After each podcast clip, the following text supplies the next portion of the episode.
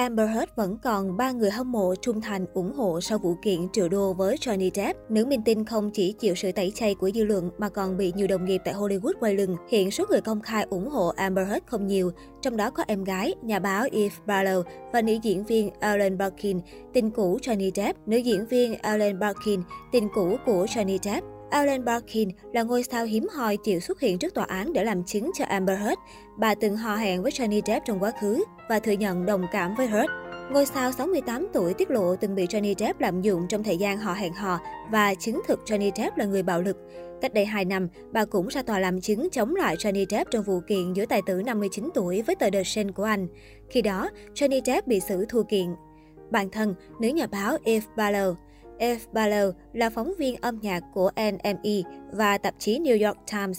Cô từng nhận lời làm chứng cho Amber Heard trong phiên tòa hồi tháng 4 năm 2022, nhưng nữ phóng viên đã bị đuổi khỏi tòa vì tự ý dùng điện thoại, nhắn tin và đăng tải dòng trạng thái trên mạng xã hội khi đang ngồi ở hàng ghế đầu tại tòa. Eve Barlow khẳng định rằng bạn cô chiến đấu để bảo vệ bản thân mình và chiến đấu chống lại nạn bạo hành gia đình, sự bất bình đẳng giới. Cô liên tục nhấn mạnh rằng bạn cô đáng ra cần được đồng cảm thay vì nhận sự chỉ trích hay giễu cợt. Eric Barlow cũng bày tỏ quan điểm rằng phần lớn là phụ nữ quay lưng với Amber Heard trong vụ kiện này là vì họ ghen tị với ngoại hình xuất sắc của nữ chính Aquaman. Ed viết, những phụ nữ có lòng tự tôn thấp rất dễ xem Amber Heard là cái gai trong mắt hoặc biện minh cho định kiến của họ đối với sức mạnh, vẻ đẹp nguyên mẫu của nữ giới bằng cách phủ nhận việc ghen tị trước vẻ đẹp của cô ấy. Họ bào chữa cho sự kém cỏi của chính họ trong việc chống lại những hành vi sai trái. Em gái Whitney Henriquez khẳng định luôn đứng về phía Amber Heard.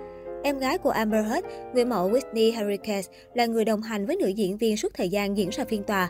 Whitney cũng ra tòa làm chứng việc Johnny Depp từng đánh Amber Heard. Sau khi chị gái bị xử thua kiện, ngày 6 tháng 6, Whitney đã có những dòng tâm sự động viên Amber Heard. Em vẫn luôn sát cánh bên chị. Dù hôm qua, hôm nay hay ngày mai, em vẫn luôn tự hào về chị vì đã đứng lên bảo vệ chính mình, đã làm chứng cả ở Virginia, Mỹ và Vương quốc Anh. Chị chính là đại diện cho tiếng nói của những người không thể nói lên sự thật. Em rất tiếc khi mọi thứ không được phản ánh đúng trong quyết định của bồi thẩm đoàn, nhưng em sẽ không bao giờ bỏ rơi chị và những người ủng hộ chị cũng không bao giờ rời xa chị, mãi mãi bên chị. Người mẫu trẻ viết, Cô còn gắn hashtag I stand with Amber Heard. Tôi ủng hộ Amber Heard trong bài viết đăng trên Instagram của mình.